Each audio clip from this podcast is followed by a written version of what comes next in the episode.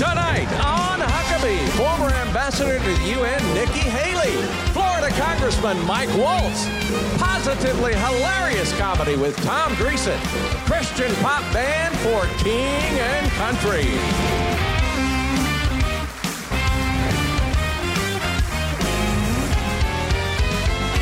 That's Trey Corley in the Music City Connection. And I'm your announcer, Keith Bilbrey. And now,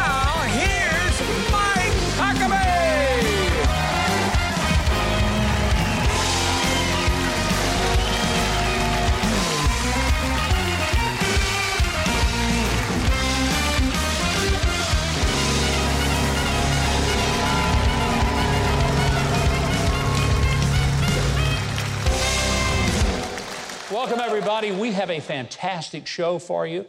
I'm so glad you're here. We have a wonderful studio audience. They're all fired up, and you'll find out why as this show goes on tonight.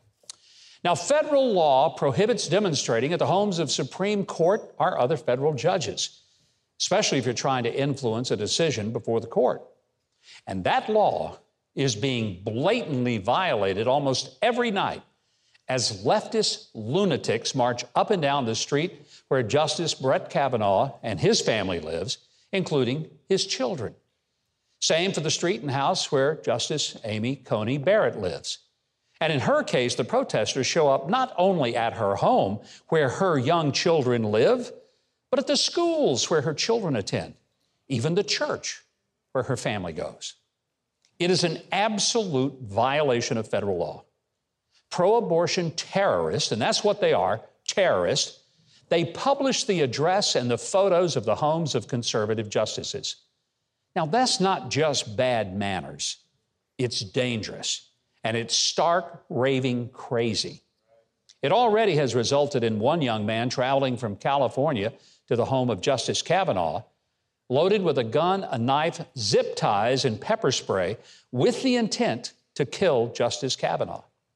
And the only reason that he didn't is because he must have realized that he had mental health problems and he called the police to tell him what he planned to do. Frankly, he's not nearly as mentally ill as are the goons who think it's okay to go to the homes of public officials and intimidate them and influence their decisions.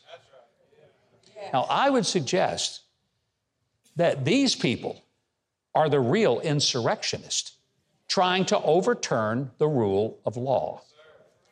In numerous American cities, pro life pregnancy crisis centers are vandalized, even firebombed. Now, these are facilities that provide real medical care to pregnant women. They don't kill their unborn babies. And also, they provide diapers, formula, clothes, and counseling to young women and to new mothers. But do you think that Nancy Pelosi and Liz Cheney are going to be holding so called hearings to get to the bottom of these illegal protests? And these haven't been limited to a four hour riot at a public facility, which truly was wrong, as I've said repeatedly on this program and in every venue I can.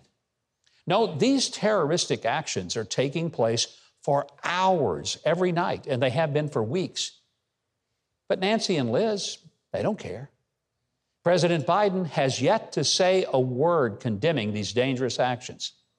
And Attorney General Merrick Garland hasn't demanded the arrest of these people, or has he insisted that they move their protests to a public place and leave a peaceful residential neighborhood alone where not only the members of the court are being harassed, but so are the neighbors. So, do you know what's worse than not enforcing the law? I mean, recently, a George Soros funded prosecutor in San Francisco, of all places, got recalled by even liberal citizens who were fed up with his failing to stop illegal activities and who just let violent criminals back out on the street. And he failed to prosecute people for criminal actions, including dangerous and violent acts. There was another George Soros backed prosecutor in Los Angeles. He's probably going to be recalled for the exact same reason. But as I said, there is something worse than not enforcing the law. Hear me very carefully. Worse than not enforcing the law is only enforcing the law on your political enemies. Because not enforcing the law, it'll lead to anarchy and chaos. But only enforcing the law on the political opponents of those in power, that's what leads to totalitarianism and dictatorship. Look, I'm not trying to be melodramatic. I just want you to understand how serious it is to use the levers of government power to grind down the voices and the votes of the citizens who don't fall in lockstep with the people in power. Folks, it's not just an abuse of power, it's treason to a free country that is supposed to protect freedom of thought, freedom of religion, freedom of speech, and freedom of association. And when I see those at the highest perches of government vigorously prosecuted to the full extent of the law on one side of the political debate, but look away and look at the other way for those who are in power or close to those in power, I know then we're very close to the end of our great republic. Let's be real. If your son gets prosecuted for a drug crime, but Hunter Biden is photographed using illegal drugs and doesn't even get so much as a fine, you better know the system isn't working the same for your son as it is for the son of the president. And when it becomes tolerated and, in fact, becomes expected and normal, then, my friend, it's only a matter of time before the curtain falls on freedom. And we will live under the tyranny of the self appointed privileged.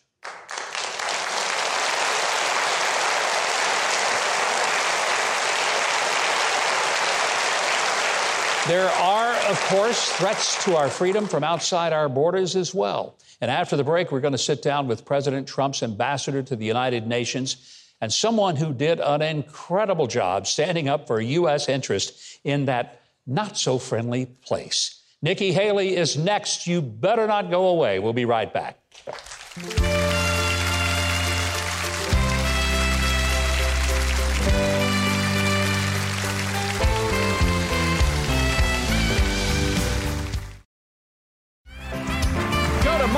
And sign up for his free newsletter and follow at GovMikeHuckabee on Twitter.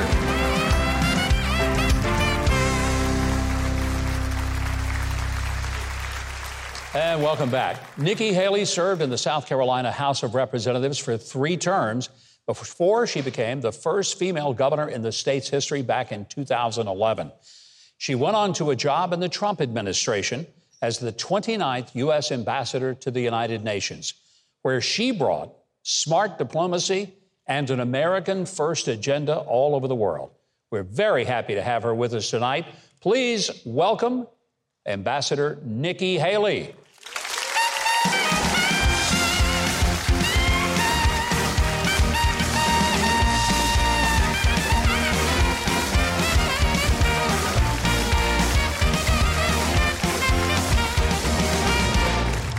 Well, you are loved in this audience, and I'm not surprised. You you made a name for yourself at the UN. You know, well, yes, we'll talk about that. I have to tell you, and I've said this to you yeah. before. This is the coolest studio of any of the studios. I mean, thank you, thank you. I love my friends you know, Glenn Beck and Dave Ramsey, they've got great studios, but yours is just awesome. It really is very cool. So. Well, thank you. We, we tend to think it's the most fun place to do an I interview. I think it is. I think it is. I'm so delighted to have you back, and in thank part you. because there's so much going on that you can speak to because of your time at the UN. You saw the world at a level that most of us never will. And we're seeing the crisis in Ukraine. A year ago, we saw a horrible situation with the withdrawal in Afghanistan. As you look at the world stage, what is it that America is doing that's really putting our own citizens at risk? You know, what I found at the UN is when, the, when America leads, the world is safer. When we speak, the world follows. What we do, the world wants. Who we are, the world wants to be. Hmm. And when we don't do that, the world feels in disarray. And when you look at our foreign policy, you go back to Afghanistan and you think, here we are. We left Bagram Air Force Base in the middle of the night without telling our allies, who we stood shoulder to shoulder with for two decades because we asked them to be there. Think about the message that showed our friends. Think about the message that told our enemies. Mm. Then remember when the Russians hacked our pipeline and the food processing plant? Yeah. They didn't do that to destabilize us. They did that to see how we would react. And what'd we do? Nothing. Nothing. Yeah. Then you look at the fact that Biden's falling all over himself to get into the Iran deal. And Iran doesn't even allow us in the room, and we allowed the lead negotiator to be Russia. Think about that. All of those things are a green light to every dictator that's ever wanted to do anything. And that's why you look at the fact that Putin made his move because he knew never again would we be this weak that we could just watch. And, and now we're watching this war on Ukraine. And I'll tell you, this isn't just about Ukraine, this is a war on freedom. And it's a war we have to win. But, Ambassador, you know, we were told that if Joe Biden becomes president, the adults will be back in charge and we'll have folks with experience. We had four years of peace without starting a war under Donald Trump. The Iranians didn't want to make a move. Russia didn't invade anybody. I mean, it was a very different kind of world stage. Maybe they didn't like Trump, but they respected him and they were scared of him.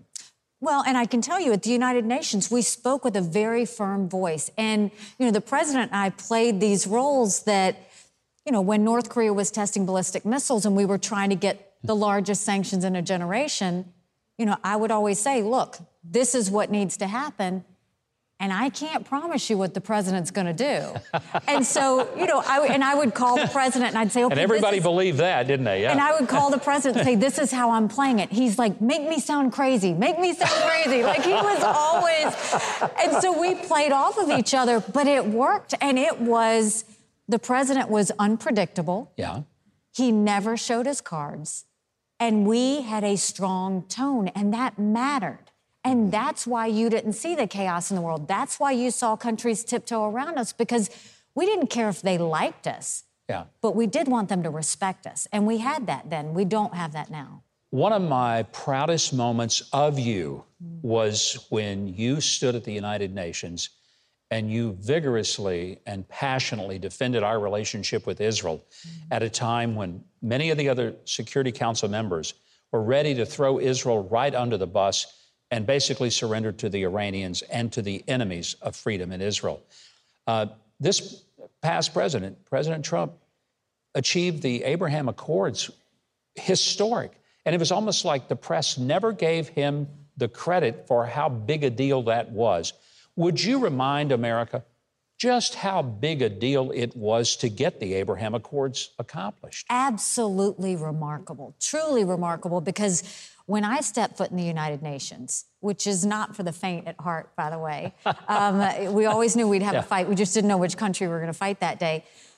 But they all bashed Israel. They all bashed Israel. And we started calling them out on it. And, you know, I'll take you to the point where we decide to move our embassy from Tel Aviv to Jerusalem, a very courageous moment for the president. Yeah. What are the implications for us sort of just looking the other way as, as China does whatever they want to, whether it's release a virus or uh, uh, cheat on the trade agreements that they've supposedly signed. What's the problem? It's a massive national security threat. I mean, if you look at what China is doing, they have built up their military. They now have the largest naval fleet in the world. They have more advanced air systems, um, air defense systems than we do. They continue to steal intellectual property. No one's holding them accountable. The human rights abuses are horrific, but because it's China, no other country wants to call them out on it. Mm. The thing that bothers me the most is President Xi started a commission a few years back that he personally chairs that says any company that does business with China has to cooperate with the Chinese military. Think about all of mm. our financial data. Think about all of our healthcare data. Think about our kids' data and know that the Chinese military have that. President Xi has always said whoever owns the data, rules the world. Mm. And we're watching that happen. These are the things we have to be very careful of. And the, the Ukraine war taught us that when dictators say something, we need to believe them.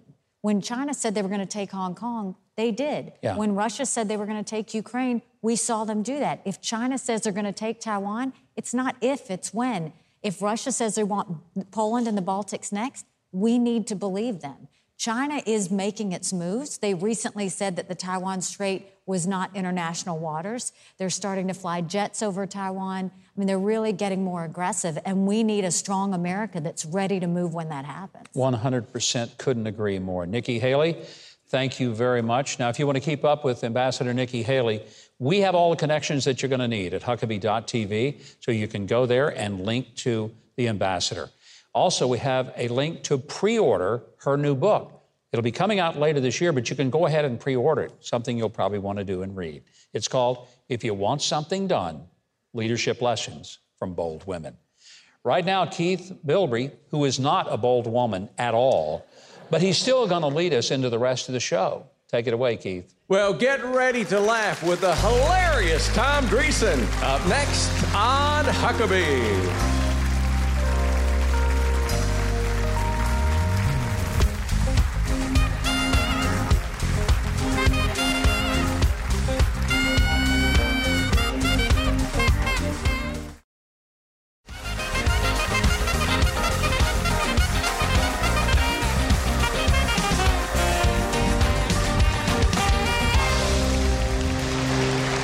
Welcome back as we come back here into the theater with the wonderful music of Trey Corley and the Music City Connection.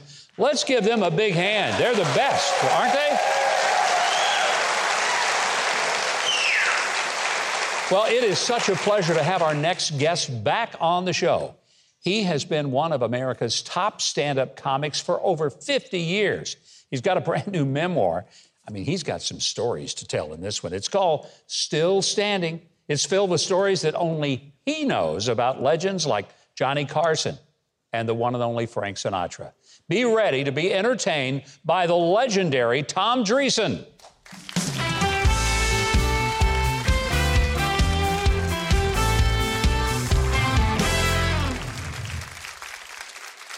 Thank you very much. It's so great to be back with you, Mike. I, I got to tell a story to the audience about you. It would embarrass him, but you should know this about this man. I met a guy from Arkansas who told me when Mike was governor that a Mercedes Benz dealer came to Mike and said, Mike, could you get my son a job with the state for the summer? He's home from college. And Mike got the kid a job for the summer. And when the kid went back to college in September, the Mercedes Benz dealer came to Mike and said, I want to do something for you for helping my family. I'd like to give you a Mercedes Benz. And Mike said, No, I can't do that. It's so great lack of integrity. And the dealer said, Well, could I sell you a Mercedes Benz? Mike said, How much? And he winked and he said, $10. Mike said, I'll take two.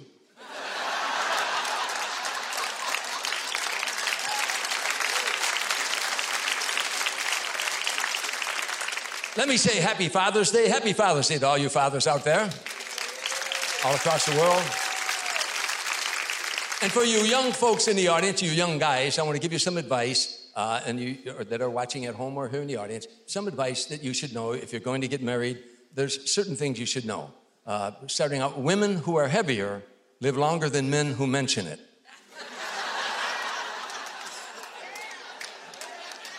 and married women tend to be a little heavier than single women because when single women come home, they go to the fridge and then they look to see what's in they look to see what's in the fridge and then they go to bed. Married women come home, they look to see what's in bed and they go to the fridge.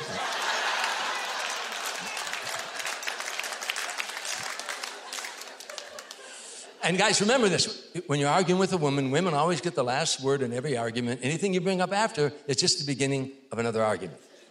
Okay? And if, and if a woman, in, in an argument, if a woman ever says, What? That doesn't mean she didn't hear what you said.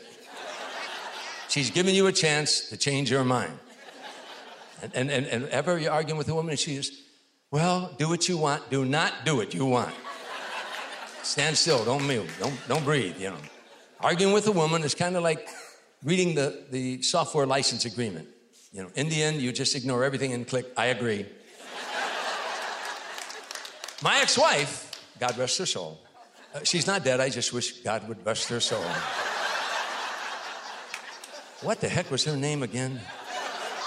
Oh, yeah, plaintiff.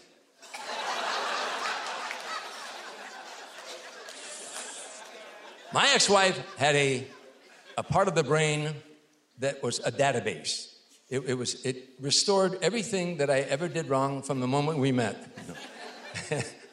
I, I'm not making this, this is a true story. I just got out of service, we got married, and I was married about three weeks, and she wanted to use a car that day. And I said, Well, we only had one car. And I said, You have to pick me up from work, take me to work and pick me up. She said, Okay. I'm standing outside the factory and waiting for her to pick me up. And a girl that I'd gone to high school with, named Pamela, came walking by and stopped to talk to me. I remember she had on a red sweater. And my wife pulled up with the car, and I got in the car, and she said, Who was that? I said, It's Pamela. We went to high school together. She never said another word. 27 years later, she came home from the shopping and she had on a red sweater. I said to her, That sweater looks a little big on you. She said, Will look better on Pamela.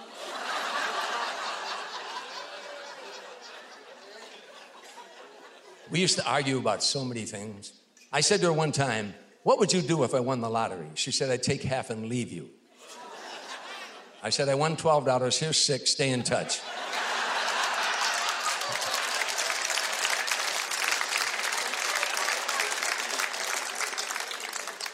I tease. If a doctor ever told me I had six months to live, I'd want my ex wife to come back and be with me. Because it would be the longest six months of. If you're going through a divorce, you have to have a sense of humor.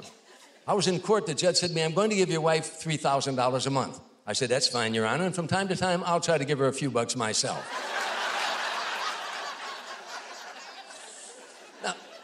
Something, you, this is something that I just read before. I, I, live in California now, and I just read UCLA. You, you ladies will be interested in this. UCLA just did a research about the type of face that a woman is interested in a man and it depends on the time of the month. If she's ovulating, she's interested in a man who has a more boyish looking type face. If she's not ovulating, she's interested in a man who has a more masculine looking type face. If she's going through menopause, she's interested in a man who has a scissor stuck in his throat with his hair on fire. Thank you very much, folks.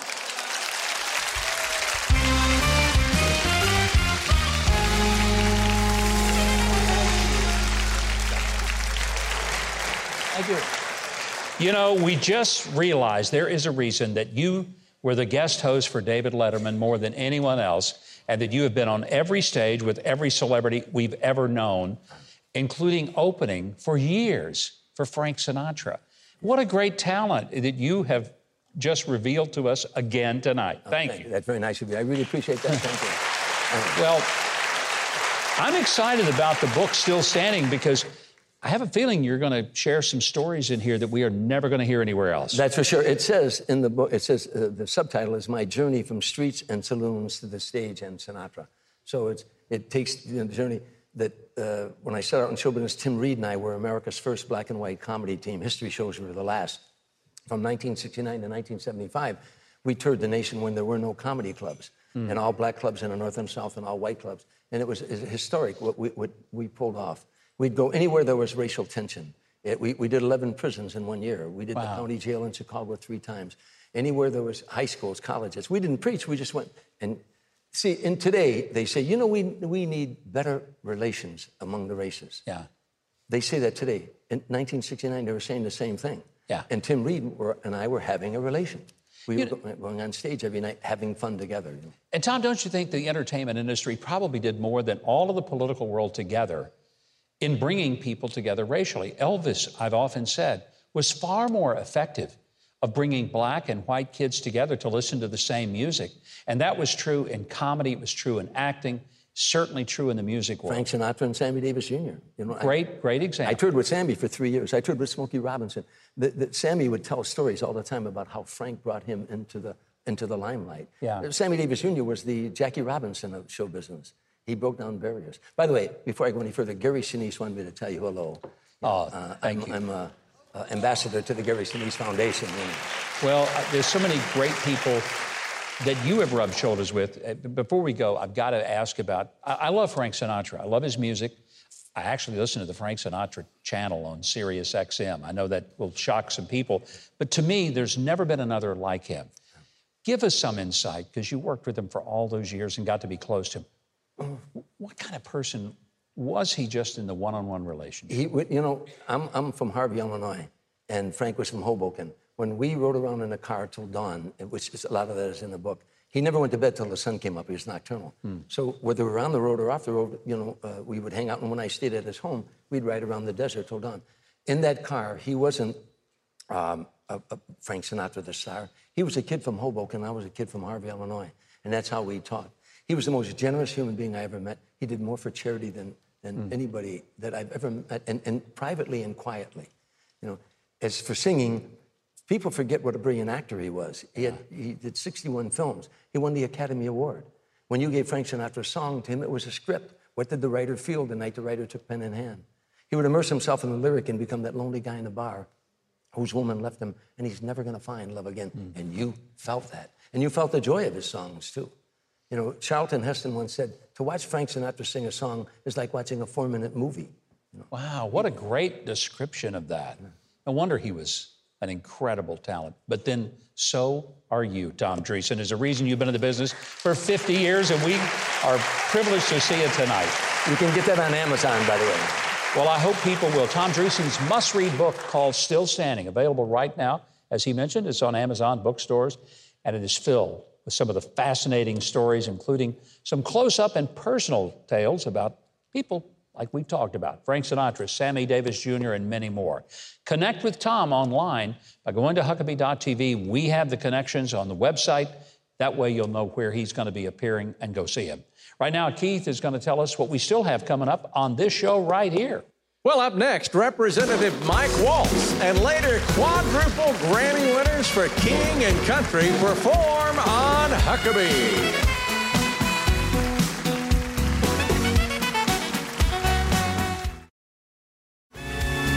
To shop.huckabee.tv and get your very own made in the USA Huckabee mugs, t shirts, and more.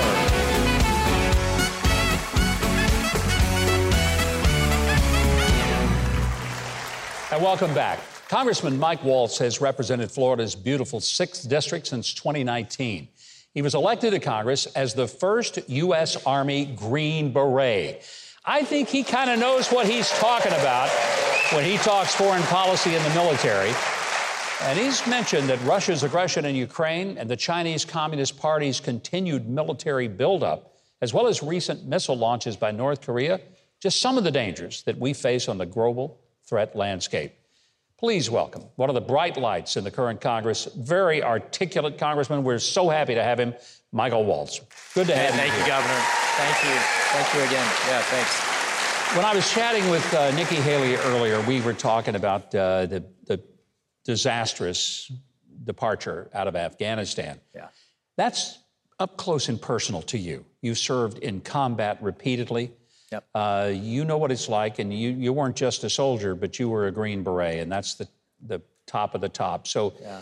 what does that feel like as a military person to see us just pull out in the middle of the night? Well, you know, it's just, Governor, fundamentally un American to leave fellow Americans behind, to abandon our allies like we did, and just retreat, completely cut and run in the face of terror. And I think you have absolutely seen a direct correlation from that to now the Taliban have their own caliphate, just like ISIS had its caliphate under Obama. Uh, now they have a super state. Al, uh, ISIS and Al Qaeda fully intend to attack us again and are preparing to do so. Uh, now you see Putin, Xi, Iran, and others all on the march, and that's what happens when America retreats uh, in the face of in the face of terrorism. Congressman, there was a time in this country when we might change presidents from Democrat to Republican, but the foreign policy was not that radically different. There was a stability. There may have been some nuances, but we had a Sam Nunn from Georgia. We had a Right. Scoop Jackson Right. from Washington State. We had strong, uh, military believing Democrats who were leaders, and they would never have set by. Ex- explain to us who are having a hard time what is the intention of this administration in things like Afghanistan, Yeah. the Russia invasion of Ukraine, China's uh, beating its chest and planning to go to Taiwan? Yeah, well, I think you're seeing two fundamental forces at play. One, the progressives think that we are fundamentally a bad country, that at our core, we are racist, misogynist, colonialist, and it needs to be torn down and rebuilt in their image. And then number two, abroad, that America is more a part of the problem than it is the solution. And if you combine those two, uh, they believe then that we can, and, and Obama said it in his second inaugural speech, where he said, We extend a hand to our adversaries, not a fist. Hmm. Uh, and that if we're just nice enough and kind enough and we make enough concessions, people like Putin or Xi of China or the Ayatollah will be nice back. Uh, and I could tell you what, having served across Africa, fought across the Middle East, uh, our adversaries understand strength. They understand terrorists, understand a bomb on a forehead. Uh, and not to be too harsh about it, but that's what it takes to keep America safe. And we have to do that over there. The last thing I want to see happen is another San Bernardino, another mm. Pulse nightclub, or God forbid, another 9 11. We have to fight forward and keep a foot on their neck, not wait until they're in our backyard. I really appreciate that perspective. You would think. And Governor, and Governor, yeah. I'll just say one more thing. Go right ahead. Underscoring all of that. Yeah. They have to. We can have the greatest, most capable drones, planes, ships, well-trained military in the world, but if these dictators and these terrorists don't believe we have a commander in chief that is willing to use it, then it's all for naught. Mm. Uh, and that's what that's that leadership is absolutely what we're missing right now.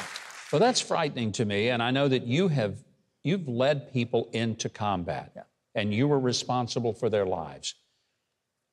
How frightening is it from a soldier's perspective to think that our country would send people into battle, but not come and get them when they got in trouble?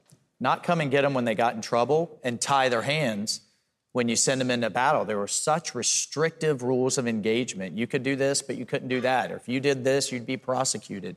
Uh, to send uh, our soldiers overseas and then not let them do their job, not let them kick the snot out of the bad guys. Mm. They don't ever want to kill civilians. They don't want to make mistakes. They're doing the best they can, but it's both. Uh, that you, you know, one of the things that we absolutely live by is never leave a fallen comrade. Yeah. Ever. Yeah. Ever. Uh, and that's why you saw so many veterans, myself and others, just uh, apoplectic. And what has me so upset is one, the lack of accountability for those 13 Gold Star families mm. that shouldn't be missing their loved ones uh, right now. And uh, look, Governor, when we flip the House this November, when we fire Nancy Pelosi. Yes, indeed send her back home to the, her ice cream and refrigerators. I'm going to push hard for a Benghazi style select committee on Afghanistan to get to the bottom of what happened. What decisions did Joe Biden make? What was he advised by the United States military? What did he ignore? And why do we have uh, this absolute debacle and moral stain on our consciousness? And I think the American taxpayers deserve to know what happened Heck to yeah, seventy billion dollars worth of their equipment that they paid for, and we left That's it right. for the Taliban for heaven's That, by the way, uh, it, look, Al Qaeda and ISIS are going to try to hit us again from Afghanistan. That means future Green Berets, future Navy yeah. SEALs are going to have to go back over there to deal with it, fighting through our own darn equipment. Uh, it, is, uh, it is absolutely unacceptable. And by the way, our local allies uh, are being hunted down as we speak. Those who stood with us for yeah. that flag and uh, what it stands for, for a better future. I just got a note this morning. Uh, one of my interpreters that, that I got out, he's now an American citizen, starting his own business. But the Taliban, these terrorists, when they can't get you, they go after your family. And they just took one of his brothers, tied him up behind a, a, a truck, and drug him to death. Oh and I don't mean goodness. to be graphic. But people need to hear what's to going on and they need to know what's happening. I also want to say, though, to every veteran out there, uh, many of whom are struggling, we've had an 82% increase in calls to the suicide hotline mm. with the VA since last August. Mm. Uh, your service was not in vain. You kept an entire generation of Americans safe from another 9 11. Uh, and, and one of the reasons I'm in Congress and fighting through the nonsense that you know can be politics is for them and for their families. And we'll keep fighting that fight. There's not enough members of Congress who have had your background and track record. Yeah. I, I cannot even begin to express to you how important I think it is that you are there. And I hope the people of Florida will keep sending you to Congress until you decide to do something even more significant. And the reason I say that is because when people talk about what our country is doing and what kind of military we have, when you speak, you do it with an authority that very few people, maybe no one else in Congress can do. And I hope you continue. Well, the good news, Governor, is we have 2022 is going to be the year of the GOP veteran. Uh, they are coming out of the woodworks. Good. And our majority makers are going to have a little dirt and grit under their fingernails. I have this for you. You know what these are. This is one Challenge of my coin. coins. Uh, it's for servant leadership it. To walk uh, as as someone as as Jesus did, as Hmm. humble but strong. But I'm Episcopalian, so it's also a bottle opener. you can put it on the bar. Thank you, All my friend. Thank you, sir. What an honor. God bless. Great having you here. Thank you. Thank Now, you. for our great audience, I want you to know that all the links that you're going to need to keep up with the congressman are going to be live right now at Huckabee.tv. So go there, find out how to uh, get on his mailing list, how to contribute to his campaign, how to be a part of understanding what he has done to serve this great country. Keith Bilbrey is our great live announcer, and his job is just simple tell us what's coming up next. Well, don't go away. You're about to meet the unsung hero but behind multi award winning music group For King and Country. Later, the group performs right here on Huckabee.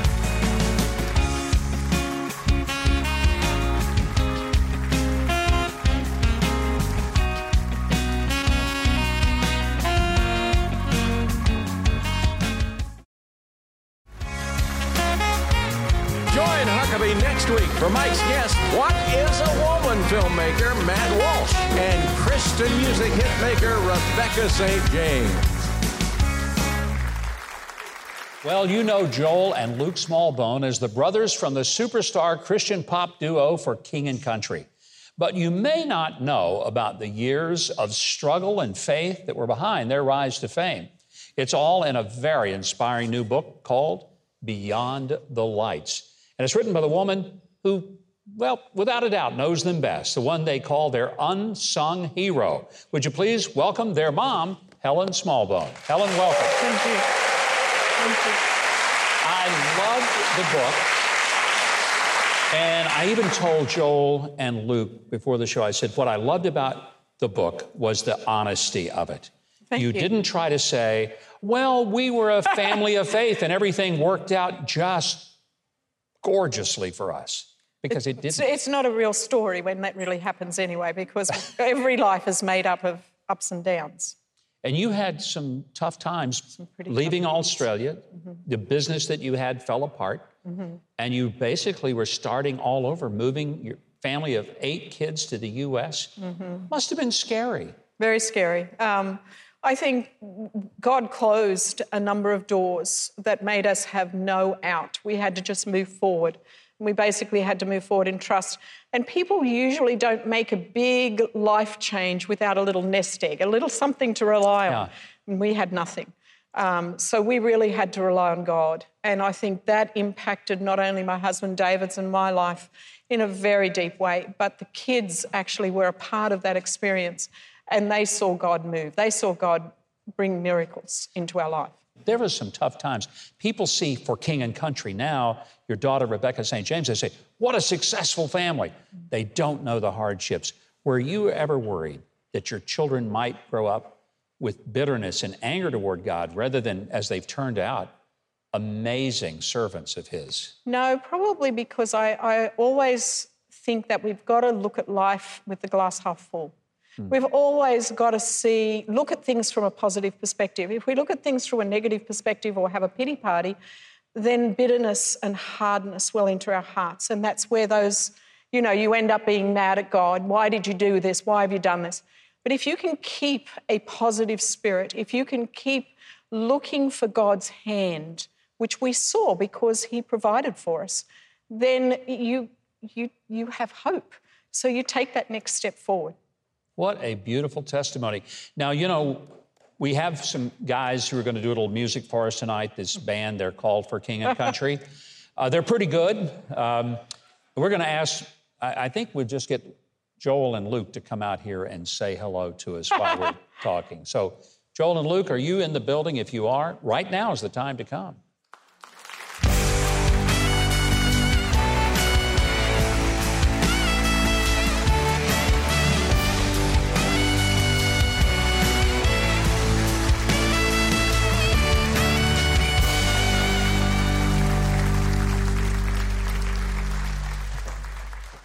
You know, Joel, I've known you probably better than Luke.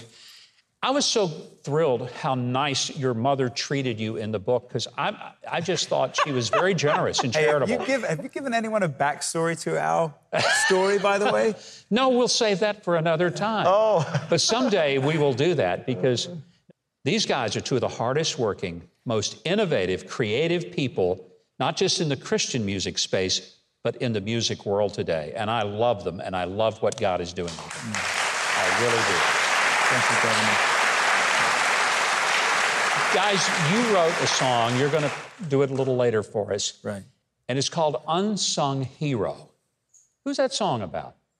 Well, before we get to that, just very quickly, a, a couple sentences. So, our backstory, the governor and I, um, when we were fledgling artists um, in our 20s, I needed extra work. So, my brother Josh, our brother Josh, worked at a speakers bureau, and uh, Governor Huckabee was one of the uh, clients. And so, we'd go out on these book tours. So, I was the assistant that would pick up all of the catering and uh, give us pictures of us, I mean, handing the books uh, during the signings and so on. And he was so kind. I remember we, because we were just working on, you know, music very early. Uh, each day when we were signing books on the bus, he would put the headphones on. And um, he, I would play him demos, and he would give me honest feedback. And that, uh, you, you were before anyone cared. Speaking of unsung heroes, before anyone cared, you were a bit of a hero. The so bass was never you. loud enough for, for Yeah, he did make some comments about the bass guitar. It's like, you know, it's not more cowbell, it's more bass. Sorry. unsung Hero, I- I- ironically enough, so we, it was the beginning of the pandemic, and uh, we realized that we weren't going anywhere. We weren't going to be allowed to do many shows, so we thought we should write an album. Yeah. And so uh, it was the first kind of writing session that we had done uh, during that time. And uh, we had written a couple of songs that were okay. And so I'd come into the studio and said, hey, we should write a, uh, write a song for dad. And, uh, and Joel To which goes, I replied, "No, I don't think so." sorry, sorry, Dad. He's in the But- audience. but and I he's- said we I- He's I- not smiling. No, he's not smiling. Just don't look, don't look. he's a serious bloke. We, I said we. I would love to write a song about mum, though. Yeah. And so we basically ended up writing a song, well, for mom, but for, for about parents, for, for, for people that do the invisible things that matter in our lives. Yeah. I mean, I think that's the thing that parents do. Uh, it's a thankless task, right? But if they're if they're doing if they're teaching kids the, the, the things that matter, they're actually the things that you can't see. They're they're not the things that you know show up at school and they say, "Oh, this person's been well parented." It's it's in character. It's fear of God. It's fear, th- those types of things. And so anyway, we basically uh, wrote a song about parents, but uh, but but the, the majority of that song is is the inspiration of our, our mother who did those things. You know, I said some, something to uh, someone the other day. I said, you know, my mom, um, for the big moments where things could have gone awry, I don't remember her ever missing that conversation with me. It was always a rich conversation where I w- went away feeling uh, built up or taught an important lesson. And uh, to be honest, I, I, I hope to be able to do the same for, for my kids. You know, It- what's beautiful about that is that, Helen, there were eight of these kids. And Seven. you were Seven. 7 I just Plus gave the- you another plus- one. plus the Yeah. Holy Yeah, Spirit. Seven. Okay, seven children. I, where did I get eight? Seven's the perfect number. But seven is, a, is still, that's a handful. It is. And yet, all seven grew up believing that you had time for them and that you never short, shorted the time to give them the love and the encouragement that they needed. What, what a great Well, it was it, it was a full time work. Like Sure. I, I, I look at my life and I think if you take from the time I had our first, which was Rebecca, to the time our youngest graduated, that's 32 years of active full time mothering. And then you add in there, we homeschooled as well for a majority of that time or a lot of that time. Um, yeah, it, it, it's not for the faint hearted. and you add in Joel. Yeah. that, that That's I where you're. totally that's where you're getting the, the eighth kid from. Is I was sort of so much to handle. There was two kids at the same That's time. That's where, you know what? That's exactly right. Well, this is the book right here. It's called Behind the Lights by Helen Smallbone. It is available right now, and I hope you'll find her inspiring book. I've read this, and it is just an encouragement. And also, the great music of For King and Country. If you want to know all about that, we have it for you with links at huckabee.tv.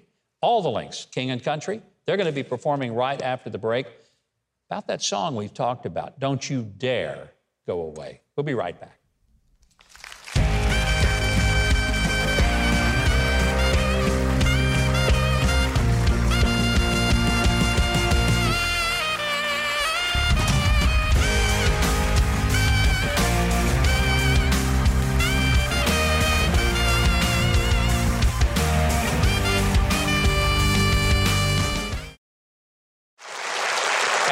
Show, go to Huckabee.tv to see a digital exclusive performance of the multi award winning song, For God Is With Us.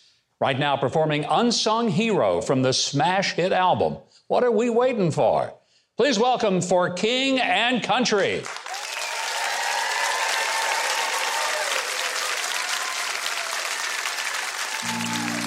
Thank you, Governor.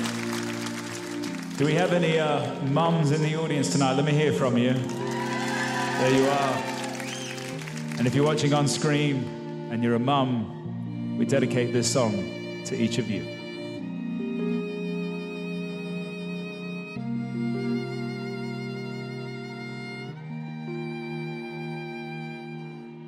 Once upon a time, you were 25, walking up the aisle. You made the promise of your life. Blinked twice and you were 29, singing lullabies. And I looked up at you for the first time. Words fall short, but I am sure there'll never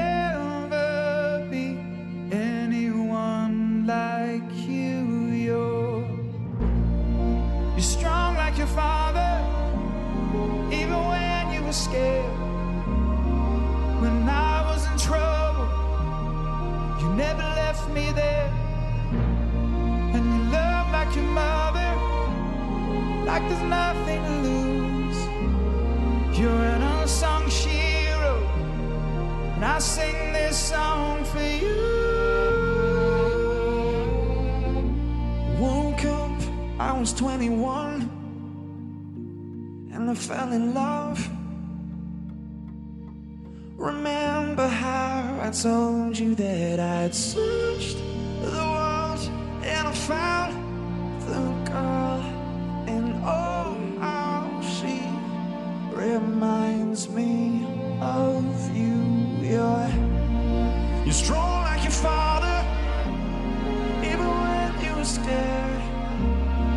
When I was in trouble, you never left me there.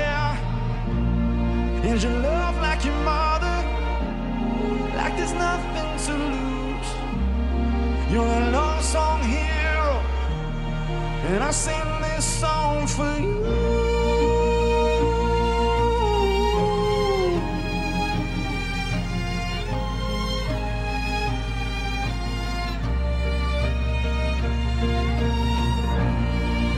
For all the times I fell down, you showed me And when we crossed the ocean, you were my safe place to land. Been on a thousand stages, but when it's all said and done, I hope I make you proud of, of the man that I've become. To be strong like my father, even when I'm scared. And when someone's in trouble, I'll never leave them there. And I love like my mother, like there's nothing to lose. You're our unsung heroes, and we sing this song for you.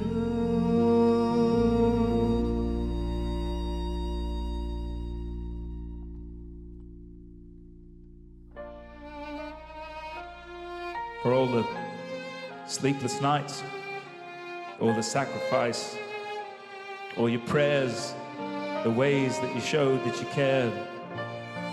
We hope we carried on generation after generation after generation. Just the way that you taught us